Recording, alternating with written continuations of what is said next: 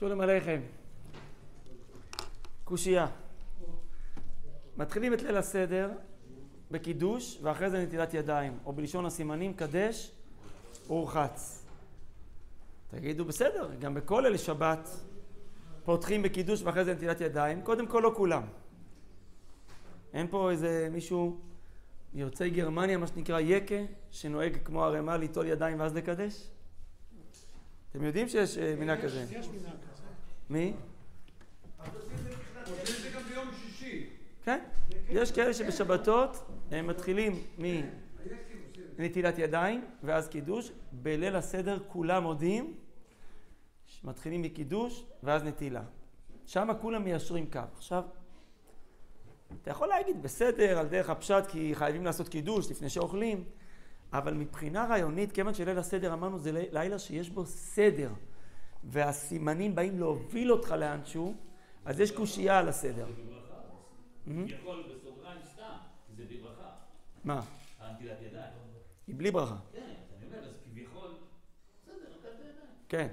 אז דווקא יכלנו להקדים אותה לקידוש. עכשיו, אני שואל, יש פה איזו שאלה. הסדר ההגיוני הוא קודם כל, תטהר את עצמך. אם אתה לא טהור, תטהר. ואז תתחיל לקדש. הרי, אם, הרי מאיפה, מאיפה הגיעה נטילת ידיים? מאיפה היא מוזכרת לראשונה? פרשה שקראנו כי תישא, נכון? ועשית כיור.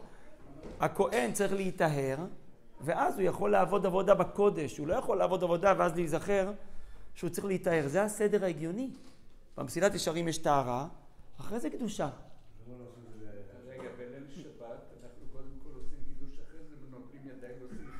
נכון. הטעם הפשוט הוא כי הנטילה היא בשביל האוכל, בשביל הלחם, והקידוש הוא בשביל שיהיה מותר בכלל לאכול. יש כאלה שנוטלים לפני. נכון. ועושים קידוש ועושים על על סמך הנטילה הראשונה, עושים... כן. הייתי פעם בח- אצל חבר, הופתעתי, אבל נכון, זה כתוב ברמה. אז, אז יש פה קושייה, כי בסך הכל קדושה זה משהו גבוה, אלוקי, וטהרה זה נוגע אליי, איך אני מכין את עצמי, מנקה את עצמי לקראת הקדושה. עכשיו אני אשאל אתכם עוד דבר, הכיור שבו נוטלים ידיים למשל בבתי כנסת, איפה הוא נמצא? איפה הוא ממוקם? בדרך כלל בחוץ, או באיזה חדר כניסה. אה, תיטול, תיכנס, לא שמים אותו פה ליד הבמה. במקדש איפה ממוקם הכיור? איפה? ליד המזבח, בתוך העזרה.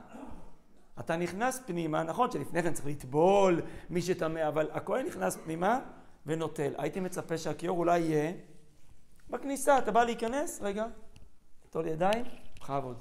אז בעצם הקושייה היא לא רק על ליל הסדר, אלא גם על התורה. אה, שזה לא לפי הסדר.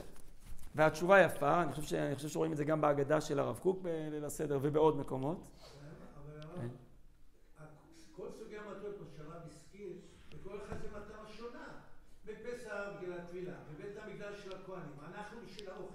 נכון. זה סוגי- סוגים אחרים של נטילה. אתה צודק, אתה צודק. אבל אני רוצה להוציא עיקרון שאולי הוא- יחרוז בין, בין המקרים השונים.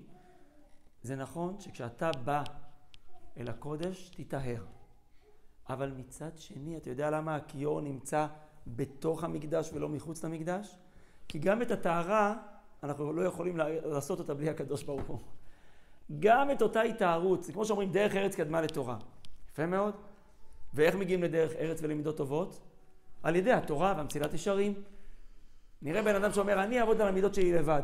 אנושית, אני אעבוד על המידות, ואז אני אהיה מתוקן פיקס, אני אתחיל ללמוד תורה. זה לא ילך. יש לך נשמה, יש לך מצפון, יש מוסר טבעי. אתה צריך את התורה גם בשביל, ה... גם בשביל הקומה הכי בסיסית.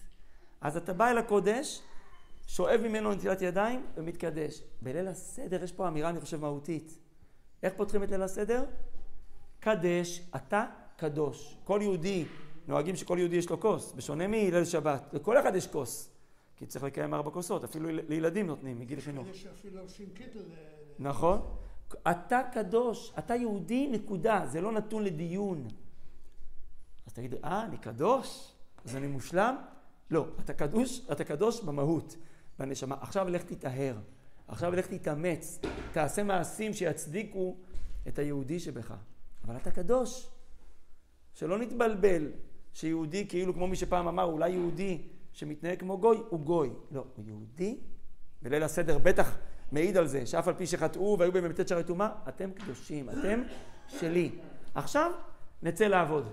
אז קדש ורחץ. אמרתי לכם פעם, למה, למה אומרים שלא עשני גוי בבוקר? דבר בלשון חיובית, שעשני יהודי. שמעתי בשם הרב שך. יש ברכה כזאת. מופיע במקורות שעשני ישראל. כן, אז למה, לא, למה אומרים שלא עשני גוי? למה זה הנוסח המקובל?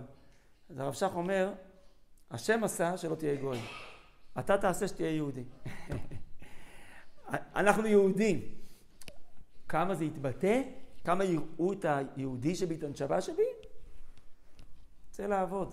קדש ורחץ. אני חושב שזה יסוד אה, נכון ואמיתי.